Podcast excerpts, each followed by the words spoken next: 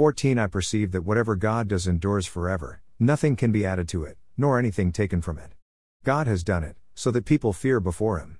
Ecclesiastes 3:14.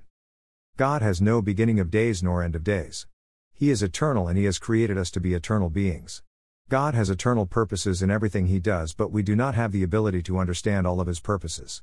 He is in control and his plans will always be completed in his timing. Our life on earth is temporary, but we have a desire to have life after death.